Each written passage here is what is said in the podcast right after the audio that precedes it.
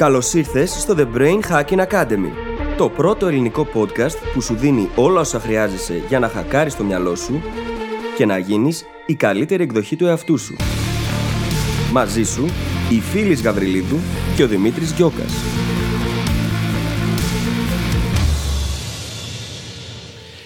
Γεια σου Brain Hacker και καλώς ήρθες σε ένα ακόμα επεισόδιο του The Brain Hacking Academy.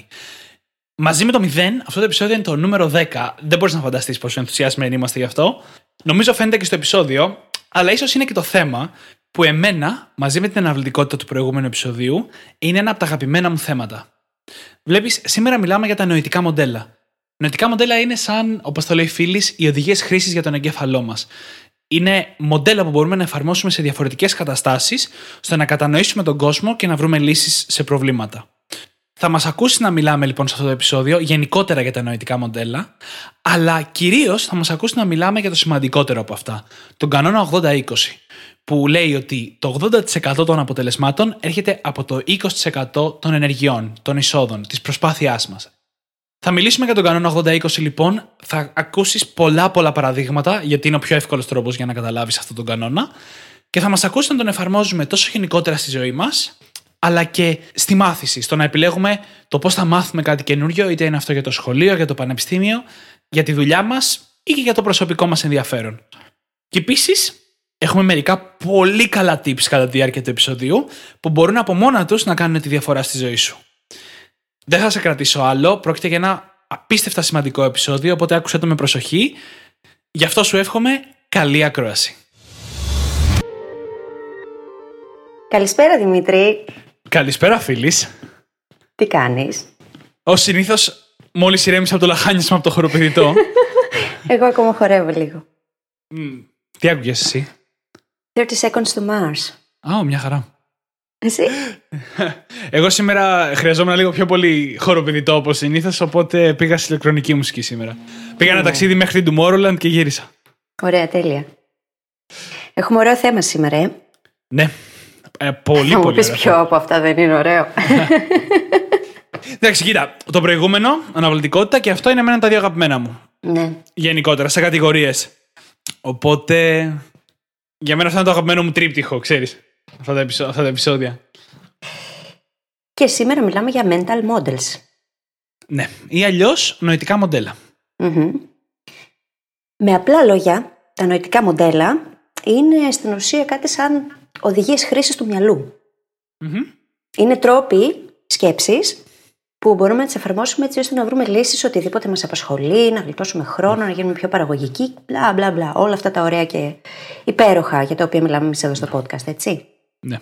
Είναι μοντέλα που τα φορτώνουμε στο κεφάλι μας μέσα από μία πηγή, από ένα αντικείμενο και μπορούμε μετά να τα εφαρμόσουμε σε νέα αντικείμενα και σε νέες πηγές κατανοώντας τα έτσι τα καινούργια αντικείμενα πάρα πάρα πολύ καλά. Με κάτι που έχουμε κατανοήσει από αλλού.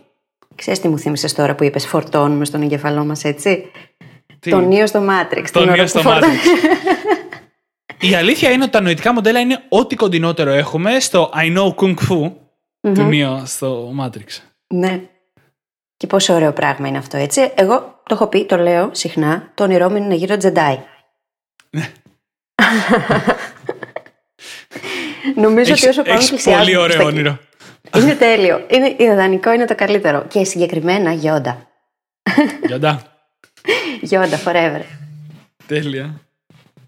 Τέλεια. Ωραία. Πάμε τώρα να ξεφύγουμε λίγο από το geek mania που μας έπιασε και να δούμε Ναι. το θέμα μας. Για την κήξη είμαστε η αλήθεια είναι, δεν το κρύβουμε. Τεράστια. Δεν το κρύβουμε. Και γι' αυτό αγαπάμε τους εαυτούς μας. Και το κοινό μας. Γιατί νομίζουμε πως και εσείς είστε κάπως έτσι. Αρκεί να έχετε δει άρχοντα των δαχτυλιδιών.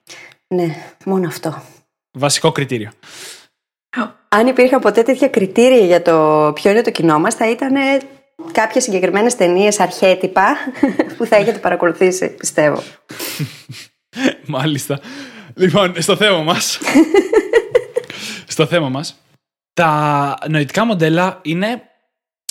Αρχικά θα σας μιλήσουμε για αυτά γενικά πριν πάμε στο σημαντικότερο το οποίο θα είναι και βασικά το θέμα του σημερινού επεισοδίου. Είναι ο λόγος για τον οποίο υπάρχει αυτή η μεσα- μεταφρεσιμότητα της γνώσης που συζητούσαμε στο δεύτερο επεισόδιο. Μμμ. το γεγονός ότι μπορείς να μάθεις ένα αντικείμενο, παραδείγματος χάρη μία ξένη γλώσσα, και να μεταφέρεις τις γνώσεις σου σε μια άλλη ξένη γλώσσα ή μάλιστα και σε άσχετα τελείως αντικείμενα, όπως στη μουσική. Γιατί πολλές φορές πράγματα που μαθαίνουμε στις ξένες γλώσσες τα μαθαίνουμε με τον ίδιο τρόπο που μαθαίνουμε μουσική. Έτσι. Mm. Αυτή η μεταφερσιμότητα των τεχνικών, των γνώσεων, των μοντέλων είναι ακριβώς αυτά τα, τα νοητικά μοντέλα που, λέ, που λέγαμε πριν. Να τα δούμε λίγο πιο πρακτικά. Π.χ. ένα νοητικό μοντέλο μπορεί να μας μάθει πώς να αντιμετωπίσουμε ένα πρόβλημα, συσσαγωγικά το βάζω το πρό- πρόβλημα, που έχουμε βλέποντάς το από πολλές διαφορετικές οπτικές, να ξεφύγουμε από τη δική μας παγιωμένη οπτική, δηλαδή, να το δούμε και με άλλους τρόπους, να σκεφτούμε έτσι έξω από το κουτί και να μπορέσουμε να βρούμε λύσεις, εναλλακτικές λύσεις που ενδεχομένως από τη δική μας παγιωμένη οπτική δεν θα τις βλέπαμε. Μμμ. Ένα από τα αγαπημένα μου παραδείγματα για γενικότερα μοντε... νοητικά μοντέλα είναι το παράδειγμα του Σταύρου Νιάρχου, Μμμ. ο οποίος χρησιμοποίησε δύο πάρα πολύ απλά μαθηματικά νοητικά μοντέλα της επιφάνειας και του όγκου για να γίνει βασικά δισεκατομμυρίουχος και να κατακτήσει την παγκόσμια ναυτιλία. Αυτό που συνειδητοποίησε ήταν ότι το κόστος ενός πλοίου αυξάνεται με βάση την επιφάνεια. Όπως είναι το πλοίο έχει βασικά τρεις μεγάλες επιφάνειες, έτσι. Αλλά το, το πετρέλαιο που μπορεί να μεταφέρει αυξάνεται με βάση τον όγκο. Άρα, με, κάνοντας μεγαλύτερα πλοία, μπορείς να μεταφέρεις πολύ περισσότερο πετρέλαιο, ενώ ανεβάζει το κόστος σε μικρότερη κλίμακα, έτσι. Έτσι ήταν ο πρώτος που έφτιαξε κάποια τεράστια φορτηγά πλοία, τα οποία ίσα ίσα περνάγανε από τις παγκόσμιες διόργες του Σουέζ κτλ. Και έτσι, πριν οι υπόλοιποι εφοπλιστές παγκοσμίως καταλάβουν τι κάνει και τον αντιγράψουν, κατάφερε να χτίσει την περιουσία του. Μμμ. Χρησιμοποιώντας δύο απλά μαθηματικά νοητικά μοντέλα που τα έχουμε μάθει στο γυμνάσιο, νομίζω. Ναι. Το θέμα είναι πώς θα πάρεις αυτά τα πράγματα, τα οποία πολλές φορές ίσως τα κάνεις ήδη, τα έχεις ήδη διδαχθεί. Είναι από προεπιλογή τρόποι σκέψης και να αρχίσεις να τα εφαρμόζεις σε εκείνα που σε απασχολούν πραγματικά, στην αληθινή ζωή. Ναι. Ένα πολύ πολύ απλό νοητικό μοντέλο, ας πούμε, έχει να κάνει με τον τρόπο που θέτουμε τις ίδιες ερωτήσεις μας. Αντί να πω, ας πούμε, τι θα γίνει αν αποτύχω, μπορώ απλά να πω τι θα γίνει αν πετύχω. Ή τι θα γινόταν αν. Αυτό το τι θα γινόταν αν είναι υπέροχο. Και αφήνουμε το μυαλό μας να γεννήσει ιδέες και να δει την εικόνα, την οποία μέχρι πριν δεν επιτρέπαμε να δούμε. Οι λέξεις οι ίδιες που χρησιμοποιούμε είναι, και ο τρόπος που τις χρησιμοποιούμε είναι ένα πάρα πολύ ωραίο νοητικό μοντέλο. Υπάρχουν πάρα πολλά πράγματα που μπορούμε να κάνουμε για να αλλάξουμε την οπτική μας και να δούμε τα πράγματα τελείως διαφορετικά και να καταλήξουμε με λύσεις που πριν δεν φαίνονταν, δεν υπήρχαν. Και τώρα πάμε να δούμε το νοητικό μοντέλο που θα μελετήσουμε σήμερα. Τον κανόνα 80-20. Το λεγόμενο Pareto Principle, έτσι. Η αρχή του Παρέτο. Ναι. Ποιος ήταν ο κύριος Παρέτο, Δημήτρη; Λοιπόν, ο κύριος Παρέτο ήταν ένας Ιταλός οικονομολόγος που έζησε τέλη του 19ου αρχές του 20ου αιώνα, γύρω στο 1900 δηλαδή, ο οποίος μέσα στη δουλειά του έκανε μια πολύ αξιοσημείωτη παρατήρηση. Παρατήρησε ότι η κατανομή του πλούτου στην Ιταλία ήταν ως εξής. 20% των ανθρώπων κατήχανε το 80% των περιουσιακών στοιχείων της γης, να το πούμε έτσι.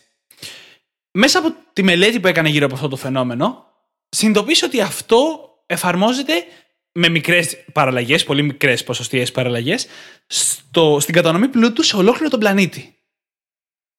Εξέδωσε ένα βιβλίο για αυτό και δεν ήταν μέχρι λίγο καιρό αργότερα που παρατήρησε στον κήπο του ότι τα φασόλια στον κήπο του, το 20% των φασολιών είχαν το 80% των σπόρων. Και όταν το παρατήρησε αυτό, συνειδητοποίησε για πρώτη φορά ότι αυτή η αρχή είναι μια πιο universal αρχή. Αφορά περισσότερα πράγματα από απλά την κατανομή του πλούτου. Και έτσι γεννήθηκε η αρχή του Παρέτο για ο κανόνας του 80-20. Ο οποίος τι μας λέει, Μας λέει ότι 20% των πραγμάτων που κάνουμε φέρνει το 80% των αποτελεσμάτων. Πολύ απλοϊκά βαλμένο. Ισχύει όμως και το αντίθετο. Το 80% φέρνει το υπόλοιπο 20%. Ακριβώς έτσι δουλεύει, ναι. ναι. Μμμ. Βέβαια, καλό είναι να μην το πάρουμε σαν πρόσθεση αφαίρεση, έτσι. Ναι. Δεν είναι ακριβώς 80%. Δηλαδή, θέλουμε κάθε φορά να βρίσκουμε εκείνο το 20% που θα φέρει τα εκάστοτε αποτελέσματα, χωρίς να μας απασχολεί το υπόλοιπο 80%. Μμμ. Ναι. Και γενικά δεν είναι πάντα 20 και 80, έτσι. Άλλες φορές θα είναι 25-75, μπορεί να είναι 19-89. Ανάλογα την 5,95. κατάσταση. 5,95 υπάρχουν και τέτοια. 1,99. Σπάνιο, αλλά συμβαίνει. Απλά είναι Συμβαίνει, σχετικά ναι. σπάνιο. Ε, οπότε η λογική είναι ότι πάντα υπάρχει ένα μικρό σετ πραγμάτων εισόδων, να το πω έτσι. Πράγματα που κάνουμε, πελατών, άσκησης, το οποίο φέρνει το 80% των απο... ένα μεγάλο ποσοστό, ας πούμε το 80% των αποτελεσμάτων. Παραγωγικότητα, χρήματα, ευεξία, σωματική κατάσταση, στα παραδείγματα που είπα νωρίτερα. Ναι. Και στο προηγούμενο επεισόδιο είπαμε ήδη πως ο νόμος του Παρέτο είναι ο λόγος για τον οποίο ο νόμος του Πάρκινσον λειτουργεί. Πολύ σημαντικό κομμάτι. Γιατί σύμφωνα με τον νόμο του Πάρκινσον, η ελάχιστη προσπάθεια είναι εκείνη που φέρνει το καλύτερο αποτέλεσμα. Και λειτουργεί όλο αυτό για αυτόν τον ακριβώς το λόγο. Γιατί εστιάζουμε σε εκείνο το 20% το οποίο μας φέρνει και το πραγματικό αποτέλεσμα και όλα τα υπόλοιπα τα αφήνουμε απ' έξω. Και δεν είναι ένας μικρός αδιάφορος κανόνας που ξέρεις κανείς δεν ξέρει και εμείς απλά τον φέρνουμε εδώ πέρα. Άνθρωποι πολύ μεγάλου βεληνικούς όπως ο Elon Musk, ο Jeff Bezos, ό,τι μου φέρεις ορκίζονται για τον κανόνα του 80-20 και έχουν διάφορες ατάκες και υλικό που δείχνουν ότι τον χρησιμοποιούν καθημερινά στη ζωή τους. Και μάλιστα ο Warren Buffett, κατά κοινή ομολογία ο μεγαλύτερος επενδυτής όλων των εποχών, έχει μια ας πούμε εκπληκτική ιστορία γύρω από τον κανόνα του 80-20, όπου λέει ότι κάποια φορά που ήταν με τον πιλότο του και πετάγανε, γυρνάει ο πιλότος και τον ρωτάει πώς να χειριστεί τις πολλές υποχρεώσεις και τα πολλά πράγματα που θέλει να καταφέρει. Και ο Warren Buffett του λέει να γράψει σε ένα χαρτί τα 25 πιο σημαντικά πράγματα που θέλει να καταφέρει, πράγματα που έχει να κάνει, που θέλει να πετύχει. Και αφού τα, τα γράψει, να κυκλώσει τα 5 πιο σημαντικά. Και του λέει ο πιλότο, αμάλιστα του λέει. Άρα κατάλαβα, θα ασχολούμαι με αυτά τα πέντε και όποτε, μου, όποτε έχω λίγο χρόνο, όποτε μπορώ και μου περισσεύει χρόνος, θα ασχολούμαι και με τα άλλα 20. Και του- ο Warren Buffett, η γυναίκα του κάνει, Όχι, όχι, όχι, όχι, του λέει, δεν κατάλαβες. Αυτά τα 20 θα μπουν μια για πάντα σε- στη λίστα με αυτά που δεν πρέπει με τίποτα να αγγίξεις. Πόσο μου αρέσει αυτό. Γιατί, Πόσο τέλειο είναι. γιατί τα 20 πράγματα που είναι τα πιο σημαντικά, που θα φέρουν τα καλύτερα αποτελέσματα, το 80-20, ταυτόχρονα με τη δύναμη του να εστιάζεις πάνω σε κάποια πράγματα και να μην ασχολείσαι με 25.000 πράγματα, έχουν τόσο μεγάλη δύναμη που το να ασχοληθεί με οποιοδήποτε από τα άλλα 20 θα κάνει περισσότερη ζημιά. Μμ. Και αυτό μας είναι και ένας τρόπος να πούμε ότι στο 80-20, μόλις εντοπίσεις το 20% στα πράγματα που ασχολείσαι, είναι πολύ σημαντικό να δώσεις έμφαση σε αυτό. Στο παράδειγμα των επιχειρήσεων, που είναι πολύ κλασικό, θα βρεις σχεδόν σε κάθε επιχείρηση το 20% των πελατών να φέρνει το 80% των κερδών. Είναι σχεδόν αυτονόητο ότι εκεί θα σχολιώσουν να ανακαλλιεργήσεις αυτό το 20%, αυτού του τύπου τους πελάτες. Το ίδιο πρέπει να κάνουμε και στους άλλους τομείς της ζωής μας. Και υπάρχει και το αντίστροφο ποσοστό που λέει ότι το 20, ένα 20% των πελατών σου τρώει πολύ περισσότερο χρόνο χωρίς να σου φέρνει τα αναμενόμενα αποτελέσματα. Οπότε και εκεί πρέπει να δούμε λίγο τι παίζει και να αρχίσουμε να κόβουμε, να προσθέτουμε. Ναι. Και πώς πάει εκείνο το ωραίο το quote; Where attention goes, energy flows. Όπου βάζουμε την προσοχή μας, εκεί πάει και η ενέργειά μας και τόσο περισσότερα αποτελέσματα μας φέρνει αυτό το ένα στο οποίο έχουμε εστιάσει. Αυτό που είπε τώρα η φίλης για το ότι υπάρχει ένα 20% πελατών που δημιουργεί το 80% των προβλημάτων, είναι αυτό που λέγεται ο αρνητικός κανόνας 80-20. Που μας λέει ότι υπάρχει και ανάποδη σχέση. Παραδείγματος χάρη στη διατροφή, όλοι πολύ εύκολα μπορούμε να αναγνωρίσουμε τα πράγματα που είναι πολύ κακά για την υγεία μας. Junk food, επεξεργασμένα τρόφιμα, ζάχαρη, αναψυκτικά.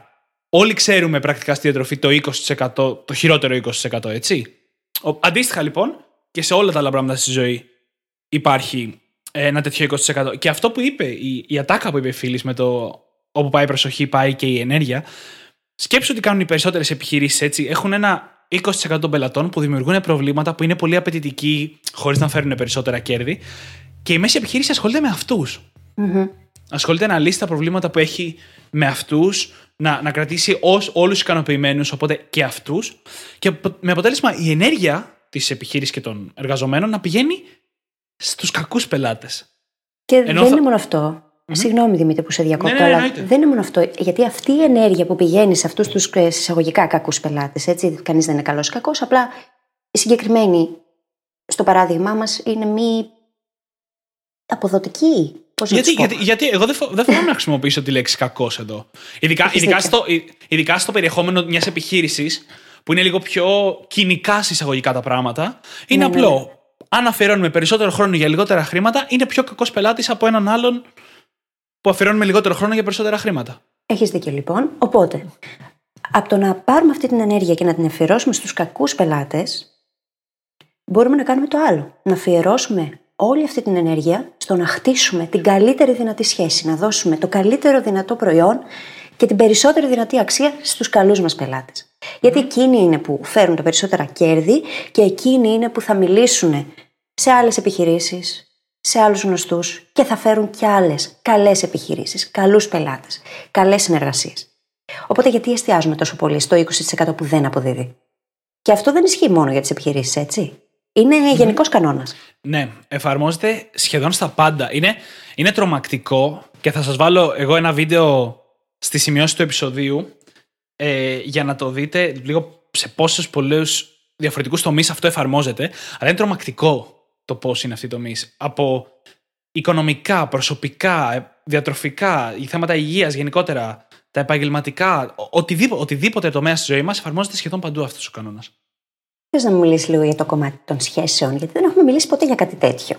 Ναι, Πώς εφαρμόζεται εκεί ο κανόνας του 80-20. Κοίτα να δεις, ο πιο κλασικός και εύκολος τρόπος που εφαρμόζεται εκεί ο κανόνας είναι ότι από τους ανθρώπους που έχουμε στη ζωή μας υπάρχει ένα 20% που μας φέρνει το 80% της χαράς. Μμμ. Το καλό με τον κανόνα 80-20 είναι ότι πολλές φορές δεν μας είναι δύσκολο να εντοπίσουμε ποιοι είναι αυτοί. Όλη η πιθανότητα έχουμε έναν άνθρωπο στη ζωή μας που σκεφτήκαμε όταν είπα αυτή την πρόταση. Νομίζω ότι με το που το ακούει κανείς του έρχονται στο μυαλό 4-5 άτομα. Ήδη. Ναι. Και αν όχι 4-5, ένα ή δύο. Ναι, σίγουρα. 4-5 εμένα μου ακούγονται πολλά, γιατί 4-5 σημαίνει ότι έχω 20 με 25 άτομα από τα οποία θα μπορούσα να σκεφτώ. Είναι, είναι πολλά, καταλαβες. Εγώ Ε, έχω αν- 4-5, γι' αυτό το λέω. αν- Αυτό είναι πάρα πολύ καλό, να ξέρεις. ναι. Πάρα πολύ καλό. Να σου πω κάτι, είχα ακούσει το, την άλλη παραλλαγή αυτού του κανόνα που λέει ότι είμαστε ο μέσος όρο των πέντε ανθρώπων που συναναστρεφόμαστε. Μμμ. Νομίζω ότι είναι ακριβώς το ίδιο πράγμα. Γιατί η αλήθεια είναι ότι εκτός από χαρά ανταλλάζουμε και ενέργεια. Ανταλλάζουμε τρόπους σκέψης. Επηρεαζόμαστε ο ένας από τον άλλον. Οπότε στην πραγματικότητα συνθέτουμε ένα μέσο όρο σαν Ναι. οντότητα παρέας. Και είναι σημαντικό Και- αυτό το πράγμα, να το ξέρουμε και να το έχουμε στο νου. Και το να ελέγχουμε τους ανθρώπους που έχουμε γύρω μας και τις επιρροές που έχουμε γύρω μας είναι το 20% για να πετύχουμε το 80% γενικότερα σαν άνθρωποι. Τι εννοείς ελέγχουμε; Ε, εγώ προσωπικά μπορώ να το εννοώ και αρκετά κυριολεκτικά. Όπως υπάρχει το 20% των ανθρώπων που μας φέρνει το 80% της χαράς, υπάρχει και ένα άλλο 20% που μας φέρνει το 80% των προβλημάτων στις ανθρώπινες Ναι. σχέσεις μας. Και αυτοί είναι άνθρωποι που μπορεί να πρέπει να διώξουμε από τη ζωή μας. Και στο λέω, το λέω αυτό σαν ένας άνθρωπος που αυτό με έχει δυσκολέψει πάρα πολύ στη ζωή μου. Ποιον είναι δεν κάτι έχει που. δυσκολέψει; Άλλο περισσότερο, άλλο λιγότερο, εμένα πολύ. Έτσι. Αλλά, αλλά αυτή είναι η αλήθεια. Και αν θέλουμε να φτάσουμε κάπου, πρέπει να περιτριγυρίσουμε τους εαυτούς μας από ανθρώπους που θα μας βοηθήσουν να φτάσουμε εκεί. Ναι. Κατάλαβες. Και αυτό είναι, είναι πολύ σημαντικό. Είναι το 20%. Για είναι το την 20% επιτυχία. είτε αφορά τις φιλίες μας, είτε αφορά την ίδια μας τη σχέση, ε, είτε αφορά τους μέντορές μας, τους δασκάλους μας. Είναι σημαντικό σε κάθε τι. Στους συναδέλφους μας. Για τα πάντα είναι σημαντικό. Και ξέρεις, όταν πρώτο άκουσα αυτή την έννοια από τον Tim Ferriss, κλασικά. Ένα Ε, άγαλμα να το στήσουμε και στην Αθήνα και ναι. στη Θεσσαλονίκη. Θα έπρεπε. λοιπόν. Υπερβολές λίγο, αλλά εντάξει. Ε, όταν το πρώτο άκουσα, ενώ ακούγονταν πάρα πολύ λογικό και πιθανότατα ακούγεται έτσι και στους ακροατές μας αυτή τη στιγμή, πήρε πολύ καιρό μέχρι να καταλάβω σε πόσο μεγάλο βαθμό αυτό επηρεάζει τη ζωή μας, πόσο πραγματικότητα είναι. Έτσι, και γι' αυτό προσπαθούμε να το τονίσουμε τόσο πολύ σε αυτό το επεισόδιο, ότι υπάρχει παντού. Δηλαδή για όσους το ακούτε ειδικά πρώτη φορά, υπάρχει παντού. Αρχίστε να κοιτάτε τα, όλους τους τομείς της ζωής και να το παρατηρήσετε παντού.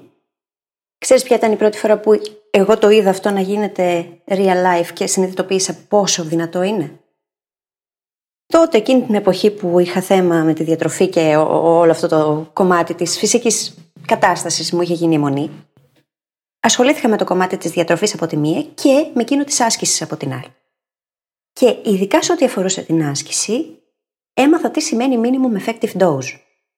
Πώς το λέμε στα ελληνικά; Μ, ελάχιστη αποτελεσματική δόση; Κάπως έτσι. Οπότε συνειδητοποίησα ότι το να πηγαίνω να κοπανιέμαι στο γυμναστήριο δύο ώρες κάθε φορά, για τουλάχιστον 4-5 φορές την εβδομάδα, δεν είχε κανένα απολύτως νόημα. Ήταν αναποτελεσματικό, κουραζόμουν υπερβολικά, κράσαρε το σύστημα, κάποια στιγμή το παρατούσα. Και μετά άρχισα να μελετάω πάρα πολύ πάνω σε αυτό και συνειδητοποίησα πόσο μπορώ να χακάρω τον ίδιο μου τον οργανισμό, την ίδια μου τη φυσική κατάσταση, με 20 έως 30 λεπτά άσκησης το πολύ κάθε φορά. Και ξεκίνησα να μαθαίνω τεχνική για να κάνω ελεύθερα βάρη, να σηκώνω βάρη. Ξεκίνησα να μαθαίνω τι είναι kettlebells. Ξεκίνησα να βρίσκω τρόπους για να κάνω ε, την άσκηση έτσι, με τέτοιους τρόπους, ώστε να δουλεύω και αερόβια και αναερόβια. Και τα αποτελέσματα ήρθαν πολύ πιο γρήγορα από ό,τι έρχονταν τόσο καιρό πιο πριν. Και το ίδιο ισχύει και για τη διατροφή. Ξέρεις, ο, στο βιβλίο του «Ο Tim Ferriss στο 4 Hour Body λέει για μια κοπέλα η οποία έχασε 45 κιλά Μμ. κάνοντας kettlebell swings. Μια Αγαπημένα άσκηση μου. είναι 15 με 20 λεπτά τη μέρα, δύο φορές την εβδομάδα. Και μέσα σε λίγους μήνες έχασε 45 κιλά κάνοντας μόνο αυτό και βασικό έλεγχο στη διατροφή. Τίποτα τρομερό. Εν τω μεταξύ με τα kettlebells ούτε τόσο δεν χρειάζεται. Μπορείς να το κάνεις σε 10 με 12 λεπτά. Και τελείωσε η υπόθεση. Αυτό είναι. Όλο και όλο και μπορεί να είναι μία, δύο, άντε τρεις ασκήσεις που εναλλάσσονται μεταξύ τους κάθε μέρα. Δεν χρειάζεται καν δηλαδή να τις κάνεις όλες την ίδια μέρα. Και αν έχεις διαβάσει και ε, Παύλ Τσατσούλιν, κάνω name dropping εγώ στο επεισόδιο, και έχεις δει λίγο πώς λειτουργεί όλο αυτό το σύστημα με τα kettlebells και πώς γυμνάζονται στη Ρωσία συγκεκριμένα, θα δεις ότι μπορείς να κάνεις θαύματα με ένα απλό βαρύδιο. Ναι. Των 10 κιλών, 12-15. Αυτό, τίποτα παραπάνω. Στο σπίτι σου. Προσοχή μόνο στα πατώματα, παιδιά, να έχετε κάτι στο πάτωμα. Έχω κάνει ζημιά. Είναι μερικές φορές αυτά είναι αρκετά βαριά για να γίνει σωστά η άσκηση. ναι, άμα σου πέσει μια φορά, ε, έχεις σπάσει το πάτο. Αλλά θέλει προσοχή τέλος πάντων. Είναι όμως πάρα πολύ αποτελεσματικό μέσα σε πολύ λίγο χρόνο. Και αντίστοιχα, δηλαδή στη διατροφή, στην άσκηση, υπάρχουν τέτοιες μικρές τεχνικές που είναι το 20%. Έτσι, γενικά μου αρέσει να λέω, επειδή και αυτό είναι που κάνουμε και με τη φίλη, ότι στην προσωπική μας εξέλιξη, το 20% που θα μας φέρει το 80% των αποτελεσμάτων είναι να μάθουμε πώς να μαθαίνουμε. Α, τεράστιο πράγμα. Άμα το ξέρεις αυτό, ξέρεις τα πάντα. Ακριβώς. Η δεξιότητα του 21ου αιώνα. Ναι. Έτσι. Αν ξέρεις αυτό, έχεις πρόσβαση σε οποιοδήποτε αντικείμενο ανα πάσα στιγμή. Είναι εύκολο πλέον. Έχουμε ίντερνετ. Αν έχουμε τις σωστές δεξιότητες, αν τις έχουμε καλλιεργήσει, αν έχουμε καλλιεργήσει τη μεταμάθηση, δεν υπάρχει τίποτα εκτός δυνατοτήτων μας. Μμμ. Και είναι κρίμα, γι' αυτό κάνουμε το podcast εμείς. Γι' αυτό γράφουμε, γι' αυτό κάνουμε όσα κάνουμε. Γιατί αυτή η δεξιότητα είναι αυτή που πρέπει όλοι να καλλιεργήσουν. Είναι η νούμερο ένα δεξιότητα του 21ου αιώνα. Ξέρεις τι θέλω να δώσουμε τώρα στους ακροατές μας; Ένα πάρα πολύ έξυπνο tip σχετικά με τα βιβλία και τον κανόνα του 80-20. Το καλύτερο τύπο από όλα. Όχι, Ναι. δεν μπορώ. Δεν μπορώ να αποφασίσω ποιο είναι το καλύτερο τύπο από όλα. δεν μπορώ. λοιπόν, όλοι ξέρουμε ότι τα βιβλία είναι κάτι πολύ σημαντικό και τώρα μιλάω για τα μη μυθιστορήματα, έτσι. Τα μυθιστορήματα είναι μια κατηγορία από μόνα τους. Είναι διασκέδαση, είναι για να τα απολαμβάνεις σε μια πολυθρόνα με ένα ωραίο ζεστό ρόφημα στο πλάι, χωρίς πολλά πολλά, έτσι. και να παίρνεις το χρόνο σου. Ναι. Α αφήσουμε λοιπόν τα μυθιστορήματα στην άκρη και ας πάμε στα μη μυθιστορήματα, έτσι. Τα βιβλία έχουν πάρα πολύ αξία μέσα. Είναι ένας πάρα πολύ καλός τρόπος για να δούμε μαζεμένες όλες τις ιδέες του συγγραφέα, έτσι, και να πάρουμε το μέγιστο της αξίας που συχνά έχει ο συγγραφέας να δώσει. Παρ' όλα αυτά, ποιος έχει χρόνο για να διαβάσει όλα αυτά τα βιβλία; Εγώ, όχι, δεν έχω. Α, α, ναι, ναι. Έχεις χρόνο, έχουμε χρόνο να διαβάσουμε πολλά βιβλία, αλλά και πάλι ξέρεις, είναι σχετικά πεπερασμένο. Και είναι σημαντικό να διαλέγουμε το 20% των βιβλίων που θα μας φέρει το 80% των αποτελεσμάτων. και δεν είναι μόνο αυτό. Είναι και το πώς θέλεις κάθε φορά να διαθέτεις το χρόνο σου. Γιατί και αυτός είναι πεπερασμένος. Οκ, άντε, εγώ μπορώ να διαβάσω πάρα πολλά βιβλία, αλλά θέλω. Είναι αυτό που θέλω να κάνω και θα μου φέρει τα καλύτερα αποτελέσματα. Ή μπορώ να το κάνω κι αλλιώς. Ακριβώς. Κάποιες λοιπόν μικρές τεχνικές που έχουμε ανακαλύψει με τη φίλη με τα χρόνια για να μπορούμε να καταναλώνουμε βιβλία πολύ πιο γρήγορα είναι να, βρίσκεις, να βρίσκουμε πριν διαβάσουμε όντως το βιβλίο μία περίληψη του βιβλίου, ένα βίντεο σχετικά με το βιβλίο, κάτι που να μας δίνει τη δυνατότητα να πάρουμε πρώτα απ' όλα το zoom, τη, την περισσότερη από την αξία, και ταυτόχρονα να κρίνουμε αν το βιβλίο αξίζει το χρόνο μας. Και αυτό σημαίνει πως κάνοντας αυτό, ενεργοποιείς προπάρχουσε γνώσεις ενδεχομένως, που μπορούν να σε βοηθήσουν να κατανοήσεις ακόμα βαθύτερα το βιβλίο. Ενεργοποιείς ερωτήματα, γύρονται ερωτήματα μέσα σου που θες να απαντηθούν. Οπότε βοηθάς το μυαλό να εστιάσει έτσι σε εκείνες τις πληροφορίες που θέλει να πάρει. Από το να ξεκινήσεις απλά να ανοίξεις την πρώτη σελίδα και να αρχίσεις να διαβαζει κάτι που δεν έχεις κάνει προεργασία για να το διαβάσεις. Ναι. Και πώς τα βρίσκουμε αυτά; Λοιπόν, μία από τις αγαπημένες μου προσωπικά τεχνικές είναι να ψάχνω να βρω αν υπάρχει ένα TED Talk του συγγραφέα, ειδικά πάνω στο θέμα του βιβλίου. Σχεδόν πάντα αυτά, αυτές οι ομιλίες έχουν να κάνουν, είναι συνδεδεμένες με το βιβλίο, οπότε πολλές φορές μπορείς να πάρεις όλο το zoom του βιβλίου σε ένα βίντεο 15 με 20 λεπτών. Ναι. Και στην περίπτωση που είναι τρομερά δυνατό και έχει νιώθεις ότι αξίζει να διαβάσεις το βιβλίο, τότε σίγουρα πήγαινε και διάβασε το βιβλίο, έτσι. Αλλά θα υπάρξουν και φορές που θα εντοπίσεις ότι το βιβλίο δεν αξίζει το χρόνο σου. Έτσι, κάποιες φορές το βιβλίο θα θες οπωσδήποτε να το διαβάσεις μετά από δεις το βίντεο, άλλες φορές θα λες. Μπα, πήρα αυτά που ήθελα. Πάμε στο επόμενο. Την έχω πατήσει έτσι πολλές φορές με βιβλία, έτσι. Που παρά, παρά το γεγονός ότι πήρα την ουσία και κατάλαβα ότι μάλλον δεν θα μου δώσει κάτι παραπάνω το βιβλίο, πήρα να το διαβάσω και τελικά έχασα χρόνο. Ναι. Ακόμα και αν ήξερα να κάνω skimming, να κάνω speed reading και όλα αυτά, πάλι τον έχασα τον χρόνο. Γιατί δεν έκρινα, δεν αξιολόγησα εξ αρχής σωστά το υλικο Και αυτό παίζει πολύ σημαντικό ρόλο, θα το πούμε μετά. Ναι. Υπάρχουν βιβλία τα οποία είναι θησαυροί. Έτσι, ένα Think and Grow Rich του Napoleon Hill. Τεράστιο. Τεράστιο. Υπάρχουν και άλλα βιβλία, και εδώ δεν θα κατονομάσω ονόματα, τα οποία θα μπορούσαν άνετα να είναι ένα με... μακροσκελές άρθρο. Πολύ, άνα- υπάρχουν και κάποια που λες, μα μπορούσε να το πει σε χίλιες λέξεις. Γιατί το έγραψες σε 500 σελίδες. Ακριβώς. Αυτό, αυτές τις τεχνικές με τις περιλήψεις των βιβλίων ή τα, με τα TED Talks σου δίνει δυνατότητα να, να, να πάρεις το zoom μέσα σε 15 με 20 λεπτά και να δεις αν έχει και άλλα να πάρεις, έτσι. Ένα άλλο μέρος που μπορείς να βρεις λοιπόν αυτό το υλικό είναι οι περιλήψεις βιβλίων που έχω πει, που υπάρχουν πολλοί bloggers που γράφουν φανταστικές περιλήψεις και υπάρχουν και εφαρμογές που το κάνουν αυτό σαν αντικείμενό τους, όπως το Blinkist, το οποίο φτιάχνει 5 λεπτές με 10 λεπτές περιλήψεις βιβλίων που μπορείς να διαβάσεις και να κρίνεις πάλι το βιβλίο, έτσι. Και κάτι άλλο πάρα πολύ ωραίο είναι το Kindle. Και τα highlights που έχουν κάνει άλλοι χρήστες. Γιατί μας δείχνουν κατευθείαν ποια είναι τα σημαντικότερα πράγματα από εκείνα που αναφέρονται μέσα στο βιβλίο. Μμμ. Οπότε έχεις ήδη το βιβλίο σου εσύ, μπορείς να διαβάσεις για αρχή αυτά και εφόσον θες κάπου να εμβαθύνεις, να το κάνεις. Γενικά τα non-fiction βιβλία, τα μη μυθιστορήματα δηλαδή, δεν χρειάζεται να τα διαβάζουμε από την αρχή ως το τέλος, όπως διαβάζουμε τη λογοτεχνία. Αυτό είναι μεγάλο λάθος, είναι παρανόηση. Παίρνουμε από εκείνα τα βιβλία αυτό που εμείς χρειαζόμαστε κάθε φορά. Όχι τα πάντα. Μπορεί δηλαδή από κάποιο βιβλίο να μου χρησιμεύει ένα συγκεκριμένο κεφάλαιο, θα διαβάσω εκείνο, δεν χρειάζεται να διαβάσω και τα άλλα δέκα. Και όταν θα έρθει η ώρα, θα πάω και στα άλλα δέκα ή θα πάω στο ένατο. Δεν τα χρειαζόμαστε όλα ταυτόχρονα. Αν κάνουμε λοιπόν αυτή την προεργασία, θα έχουμε πολύ καλύτερα κριτήρια για να αναγνωρίσουμε τι από το βιβλίο μας χρησιμεύει πραγματικά, έτσι ώστε να το πάρουμε, να το αξιοποιήσουμε, να μην χάσουμε τόσο πολύ χρόνο και να τελειώσει εκεί η υπόθεση. Κάτι άλλο θα μπορούσαμε να ακούσουμε, ας πούμε, μια συνέντευξη του συγκεκριμένου συγγραφέα σε podcast.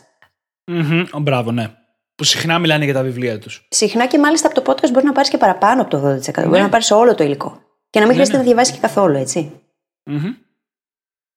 Είναι, είναι κλασική ρουτίνα όταν κάποιος γράφει ένα βιβλίο να αρχίζεις να πηγαίνεις σε podcast από εδώ και από εκεί για προώθηση και πάντα μιλάνε για το βιβλίο τους, έτσι.